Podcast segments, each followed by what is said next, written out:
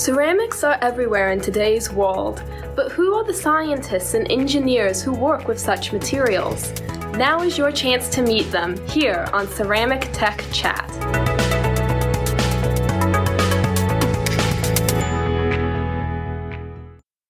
I'm Eileen De Guire, and this is Ceramic Tech Chat. For scientists, conferences often serve as the linchpin of their professional network. It is a place for them to share their research, find colleagues for collaborations, and gain ideas for future areas to explore. However, scientists do not always consider how to facilitate these goals when preparing for a conference. It blows me away when I talk to my peers and I ask them when they're going to a conference, I'm like, what do you hope to achieve? And it's like they've never even heard the question. Like, what do you mean? What I hope to I hope to give my talk? It's like, well, what do you hope to achieve with that talk? Are you trying to make people think, oh, Eileen does amazing research. I should partner with her. Or like, hey, I should look up her previous papers. Or hey, I should also work in this area. Like, what's your goal? And it's like they've never even given it any thought. So I think thinking about your audience and what you want to achieve with that interaction with your audience. Just if you do that alone, you'll be a massively better communicator because I don't think people do it. Instead, they think this is what I've seen before, so I'm going to do something that looks like what I've seen before. And that's it. They don't give it any other thought. That's Taylor Sparks, Associate Professor and Associate Chair of the Materials Science and Engineering Department and Associate Director of the Materials Characterization Lab at the University of Utah, which is affectionately known as the U. Sparks and Andrew Falkowski, a BSMS student at the U, started a podcast called Materialism in January 2019 to bring the field of materials science to a broader audience. What does it take to produce a science podcast? Of course, we wanted to know. And how has hosting a podcast changed the way they think about science communication in more traditional settings like conferences?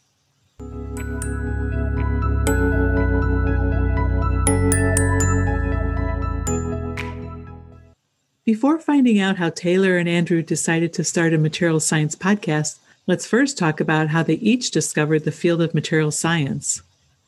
So I knew that I liked tech and science. I really couldn't pick though. I didn't know if I wanted to go to the medical route, biomedical, or if I wanted to go mechanical engineering. And I was feeling this great anxiety about having to pick just one for the fear that I would be boxed into it. So I did a year at a school called Westminster in Salt Lake City, and it was mostly for rich kids, I think. And after a year that I decided that was not worth my time. So I switched to the U and at that point I had to pick a major. So when I was talking to advisors, I just went to all the engineering advisors and the last one on the list was material science, which I'd never heard of. And when she explained to me, hey, this is the junction of physics and mechanical and chemistry all together, man, it was just a no brainer from that point on. So that's how I fell in love with it and have never looked back. How about you, Andrew? You're um, closer to the decision.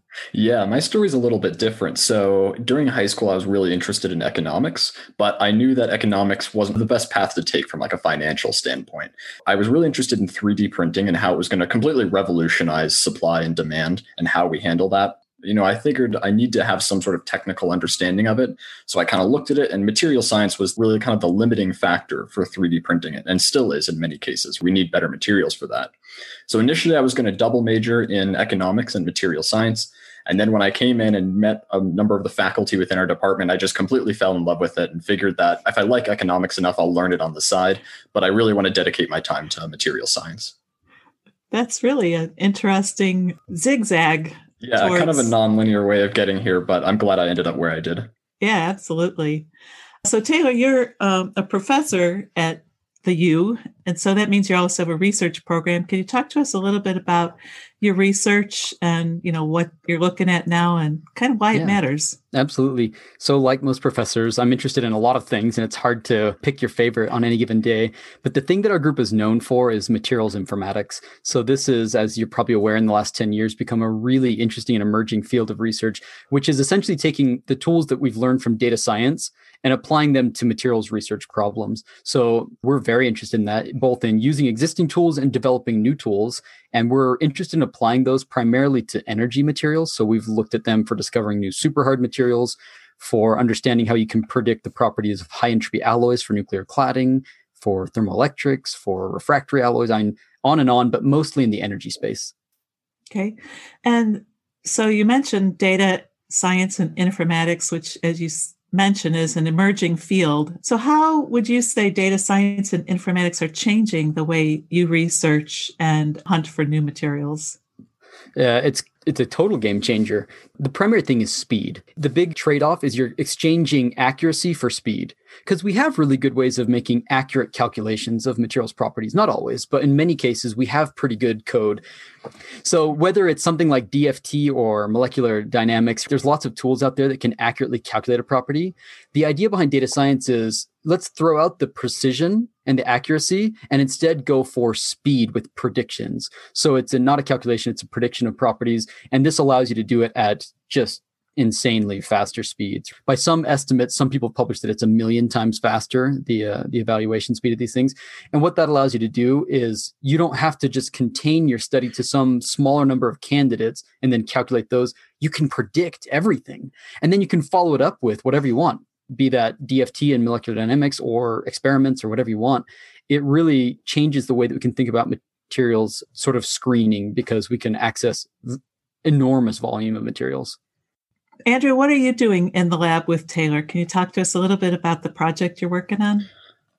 I'm involved in materials informatics, trying to develop new architectures for machine learning to try to predict new materials. The struggle with bringing data science to material science is that, unlike where data science really flourishes in like big data applications, our data is very ugly and it's quite sparse. And so we have to think about new and creative approaches to informatics and other data science structures in order to actually get relevant predictions for material science. And so trying to develop new methods and new ways of thinking about it, that's sort of where my research stems around. And then I'm also involved in some wastewater research as well, which is okay. loads of fun. I can imagine. It smells delightful. Got to work on a sensor or some sort of surface to mitigate that. The other thing about material science data is that each data point is pretty expensive. Yes. That's one of the reasons. It's interesting. We will go to these seminars at, with the data scientists here at the University of Utah. They have colloquium mm-hmm. and they talk about data, data and they have to reduce it, right? They're taking posts off social media and it's in the billions. And so they have to pare it down. And we have the complete opposite problem where at best case scenario, you might have a maybe a hundred thousand data points and that's like best, but the normal is a few hundred data points and going and getting more is, yeah, like you said, very expensive, time consuming. So it's it's very challenging. I'd say another challenge is not just the data itself, but the task is different. If you look at the computer scientists, what they're usually, in many cases, interested in doing with their off-the-shelf data science tools is identifying average responses. Your average user buys these things and then wants to buy this thing, right? That sort of behavior. But that's not what we want in material science. We want to learn from average and then identify extremes, the best, the highest, the lowest. And so it's a very different task as well. Interesting.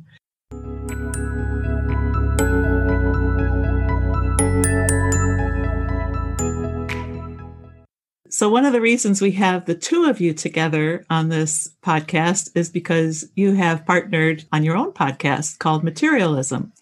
What inspired you guys to start Materialism? I'm going to so, say that Andrew's the one that finally kicked my butt to doing it. So, Andrew, why don't you start off? Yeah, absolutely. When I first came as a freshman, I think a lot of majors really throw their early classmen, their underclassmen, kind of just like right off the cliff into the deep end of their major. Whereas MSE, we don't want to lose too many people because we already have, we already are so few.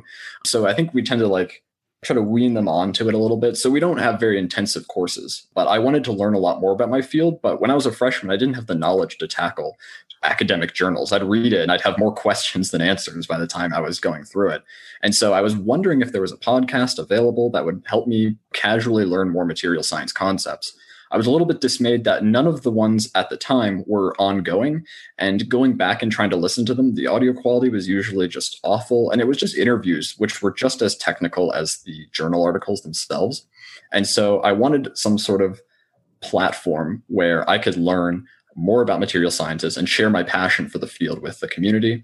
And I heard just through word of mouth that Taylor was interested at one point in starting a podcast. So I kind of just approached him when I was taking his class and pitched the idea. And we just planned a date, started recording. It was awful. We ended up re recording the episode, but um, it's been going pretty steady ever since then. But I mean, I still have the same problem. I don't listen to my podcast because I record it. So I still don't have a podcast to listen to.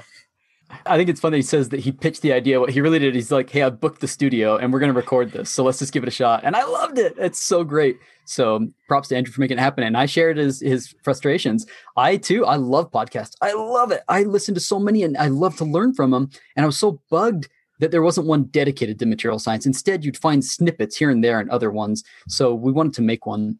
And I'd say the other big influencer for me is uh, eight years ago, I saw this guy speak called Jean Luc Doumont he's this expert in scientific communication. He travels around the world to colleges and universities presenting. And I saw him speak once and he talked about just the, the horrible way that scientists and communicators give their talks and what a joke it is. Like you couldn't design a worse way to convey information than the modern conference scenario and how sad that is and how tragic compared to all the work that goes into the research. So his whole shtick was like, you need to find a way to communicate that makes it stick, that really gets your point across. And I really buy into that. And so for the podcast, I too want it to be in a way that sticks and is interesting. And so that means bringing some enthusiasm and explaining it in simple terms and sort of changing the way that material science podcasts have been done. That's great. I think there's definitely a need in our field. You guys were the leaders in this. We're sort of taking a different view. We're trying to communicate the excitement and the sense of discovery that comes with material science. But then there, there are a couple others out there now too. So I think you guys are kind of showing the way. So, can we talk a little bit about what makes for a good communication of a scientific project or research and why it's so important? Yeah, I'll, I'll, take a stab at this. I think the key thing that we've learned is, and this is backed by loads of evidence, is a narrative learning style. When you change it from just giving facts, because I could tell you about superconductors, I could start, I could jump right into like BCS theory and like explain what's happening but your brain engages with that information in a totally different way than if you show it as a narrative. So what that means is you just put it in a story. Like you provide the context, right? We did an episode on artificial dialysis, so artificial organs. And when you tell the background that this was happening in Nazi Germany, well, it was the Nazis had invaded the Netherlands, and this guy was not a Nazi sympathizer. He was not a fan of them. And yet his first patient that he installed this artificial kidney on was a woman who was a Nazi sympathizer and how conflicted he must have been. And you talk about the tools he used was an old washing machine and orange juice cans, and it was like sausage casing. That was the first artificial or like dialysis organ. So your mind engages with that information in a totally different way. And so it's been really fun to structure our episodes wherever possible around that narrative and also around explaining it in bite-sized bits. And this was Andrew's uh, idea. So why don't you explain that, Andrew? Sure. Are you, are you just to clarify really quick when you're saying the bite-sized bits? Are you talking? I I, I, I phrased that wrong, but like explaining it from basics, like explaining fundamentals as well as just what's new. Right. So my approach to this was rather inspired by my experience as an undergrad. I could go on and I could get very basic understanding of chemistry from online resources and YouTube videos, but I couldn't tackle the academic journals. There wasn't really this sort of intermediate transition material out there. And so what we always try to go for is we start with the basics of an episode and we just kind of build up and familiarize everyone with the concepts. And that allows us to then transition to the more complex material and allows them to follow it as well. So we're not leaving behind people.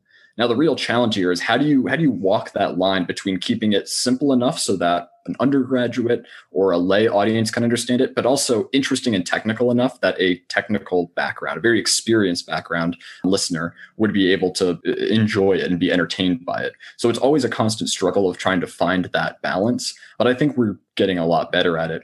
Going back to that narrative thing, one thing that kind of inspired me, and I haven't put as much time into developing this as I would like to, but one of my favorite authors, I guess he's more of a journalist, but his name's Tom Wolfe, and he's really famous for starting something called New Journalism, where he brought a lot of literary techniques to journalism to make it more exciting and narrative driven. I think that when you're going into podcasting, I think that's kind of the approach you want to take, right? You want to make it exciting. And if you skip some of the really technical details, I don't think that's a problem. I don't think we should take podcasting and say we're going to emulate journals, articles. I don't think it's a good medium for that. You have to kind of think differently. So it sounds like you kind of don't differentiate really between how you approach a lay audience and a science and engineering audience, that the narrative idea works for even the highly trained science type people. I'll say I use it in my conference talks now. When I go and give a conference talk, I always, if possible, start with a narrative, even if it's your own narrative, like, hey, we for the last two years have tried to do this thing and it didn't work. And how frustrating was it? And that's why we decided to try XYZ, which is what I'm going to talk about today. How much more interesting is that than just saying, like, I'm going to talk today about the effect of what ever in whatever. Like that's just so boring. But if you set the stage of the context, I, I think it really helps people. Yeah, and think about retention as well. Like when you hear something that's in a narrative form, you're much more likely to retain it because there's a logical sequence and it kind of goes back to how we communicated knowledge for thousands of years in story format. Yeah. Do either of you or have either of you ever struggled with stage fright or speaking anxiety? I'll say I was. I was a really nervous, scared kid growing up. Uh, I'm Mormon, so I, I, grew up in the Church of Jesus Christ Latter Saints, and part of that is serving an LDS mission. And so I served an LDS mission in Argentina, where for two years 12 hours a day from 9 a.m. to 9 p.m. You're out beating the streets, talking to people, and man, that'll cure your uh, your your your fear of speaking with people really quick because you're not only talking to people, you're talking to them about Jesus in the middle of a country in a language that you didn't know ahead of time. So I think that that was by far the most important thing that helped me get over stage fright, and I came home a much more confident speaker. Yeah, I still struggle with it with in-person presentations. Like I, have put a lot of time into practicing my presentation skills, and I think working on the podcast has helped me considerably. But I think it's just becoming familiar with the topic and kind of internalizing it, and also just being confident in what you're presenting. I I think a lot of times in classes, students don't get enough opportunity. Like the presentation is always like an afterthought, which ends up causing problems because students don't put that passion that they probably need to to become confident in the presentation. And the issues just kind of continue from there. But i think just practice is the, the best way to overcome it. And i think having these kind of zoom online classes and new formats to talk to one another has almost kind of worked on that. You're almost in a presentation mode when you're talking with someone on this. You're not going to act the same way as if you're on a phone call or just chatting with them over text.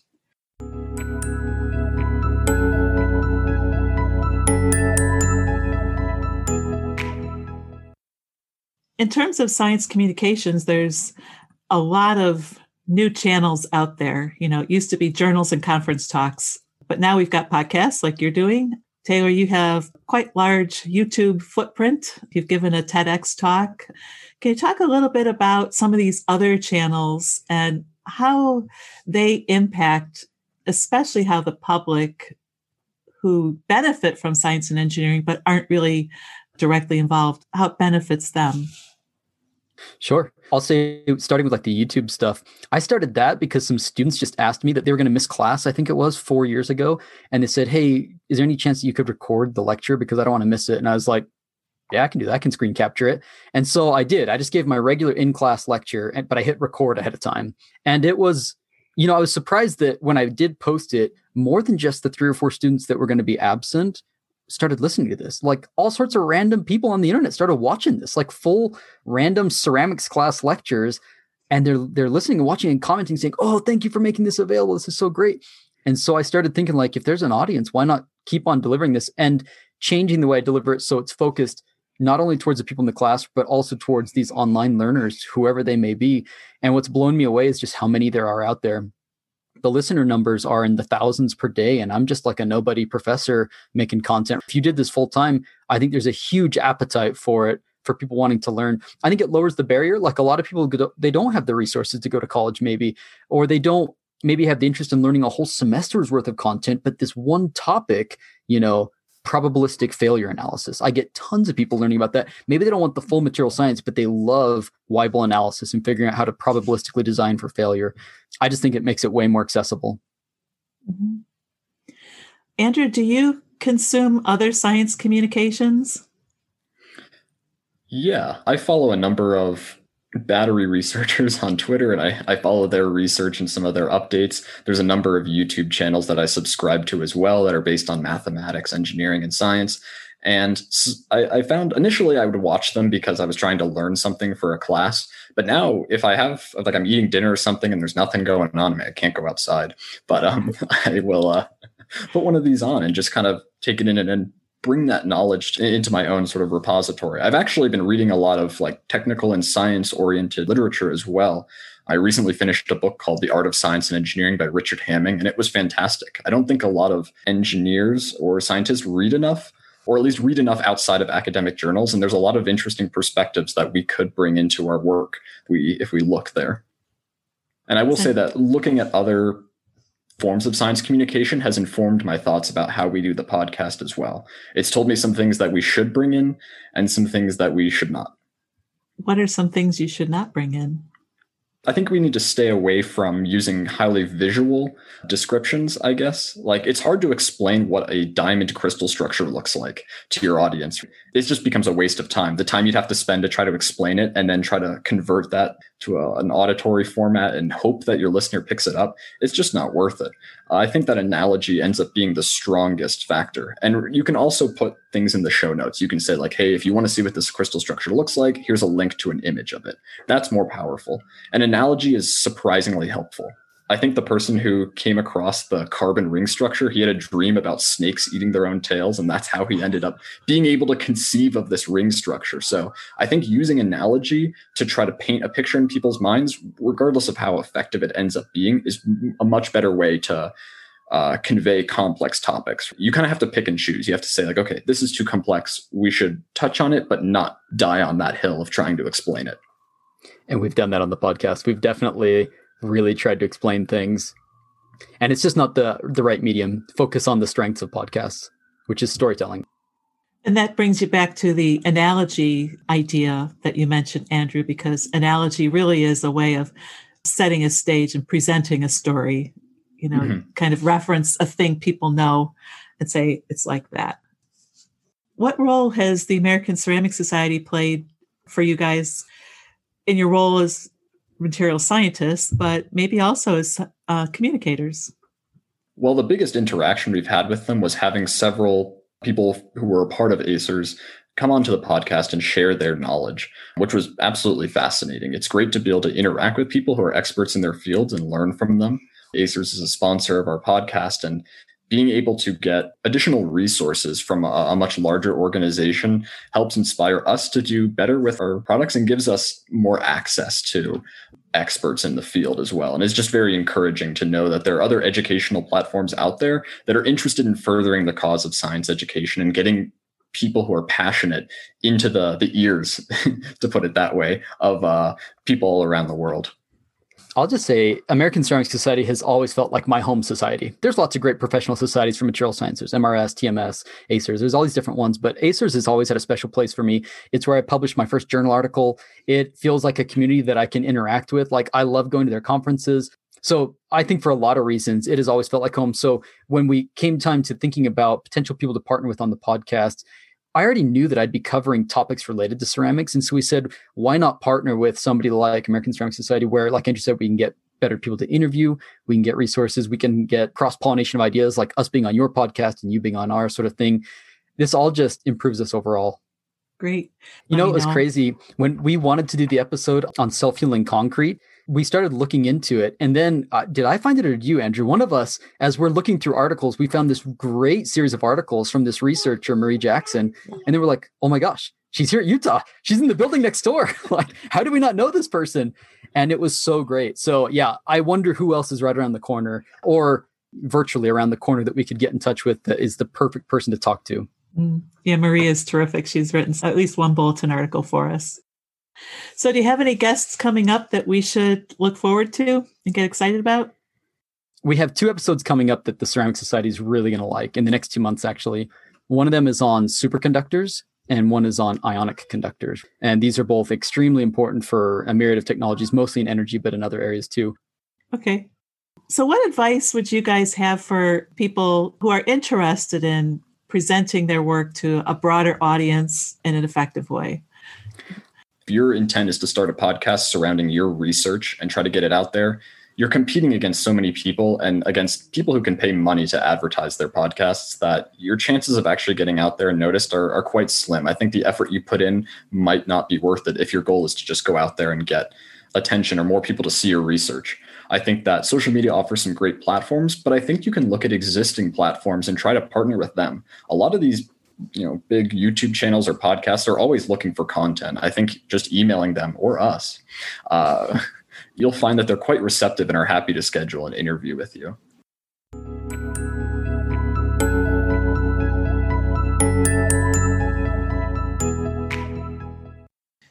In today's increasingly digital world, there are countless new platforms scientists can use to communicate their science outside of the traditional conference setting. Learning how to format your message to harness the strengths of each platform will not only help you to become a better communicator, it will help you to expand your sphere of influence as well.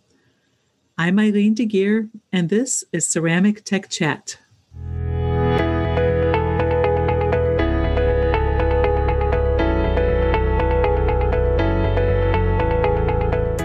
Visit our website at ceramics.org for this episode's show notes and to learn more about Taylor and Andrew and their podcast, Materialism. Ceramic Tech Chat is produced by Lisa McDonald and copyrighted by the American Ceramic Society. Until next time, I'm Eileen De Guire, and thank you for joining us.